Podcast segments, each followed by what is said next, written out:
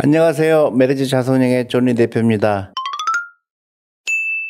제가 하나 또 새로운 코너를 마련했는데요. 저희한테 거의 매일 굉장히 많은 이메일이나 편지가 오고 있습니다. 노후 준비 안 된 후회 하시는 분들도 많고 또 투자를 어떻게 해야 되겠는지 다양한 사연들이 오고 있어요. 그래서 그 중에 이제 굉장히 여러분들한테 도움이 될 것 같은 걸 골라서 제가 이제 소개하는 시간을 처음으로 갖습니다. 그래서 오늘은 제가 어 우리 어린이날이었죠. 저희가 어, 어린아이들 그다음에 그 부모님들에서 저희 회사에서 축제같이 했습니다. 놀랄 정도로 너무나 많은 분들이 오셔갖고 아이들 경제 공부 또 주식 공부 또 투자에 관한 거 그런 좋은 시간을 가졌습니다. 어떤 특이한 분이 제 방에 왔어요. 그분들이 어, 몽골에서 온 부부입니다. 몽골에서 태어나고 어, 살다가 이제 한국에 유학을 와서 귀화해서 지금 이제 한국 국적을 갖고 있는 두 부부에 관한 얘기인데요. 저는 굉장히 신기하게 들었습니다. 그분의 사연은 뭐냐면요. 할아버지께서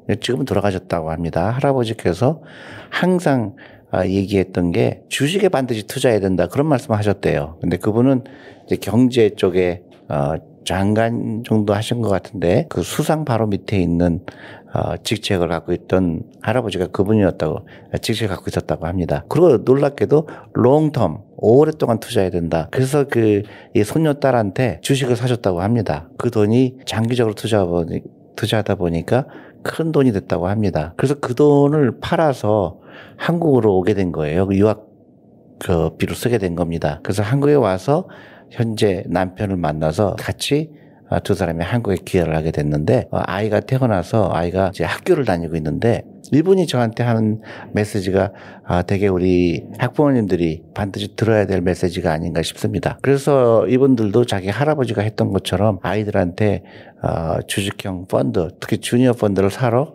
어, 사주려고 어, 저희 회사를 방문했던 거고요. 그래서 자기 할아버지가 자기한테 했던 것처럼 아이들한테도 투자를 가르쳐 주고 투자를 해야 된다. 자기 아들이 공부를 사교육을 전혀 하지 않았는데도 불구하고 공부하는데 전혀 문제가 없다. 그런 얘기를 하면서 굉장히 철학적인 얘기를 한 겁니다. 제가 많은 학부모님들한테 제가 전국을 강연 다니면서 사교육비 너무 쓸, 많이 쓰면 안 된다. 그 돈으로 아이들한테 투자를 하는 게 훨씬 더 유리하다. 그런 말씀을 드렸는데 이분들이 깊이 공감을 하는 거예요. 아이들을 공부 잘하게 하는 거는 아이들이 스스로 공부를 좋아해야 되고 새로운 거를 배우는 거에 대해서 즐거움을 알아야 되는데 한국 부모들은 지식을 그냥 패키지를 해갖고 한 통으로 다 머리에다 막 쑤셔 넣으면 아이들이 그거를 다 소화할 거라고 착각을 하는 것 같다. 그렇게 표현을 해요. 너무나 많은 돈, 약 1년에 25조 정도가 사교육비로 쓰인다고 합니다. 그래서 그 중에 반이라도 우리 아이들 창업 자금으로 쓰인다 그러면 너무나 너무나 좋은 큰 훌륭한 기업들이 생겨날 텐데 왜 그 돈을 무조건 아이들한테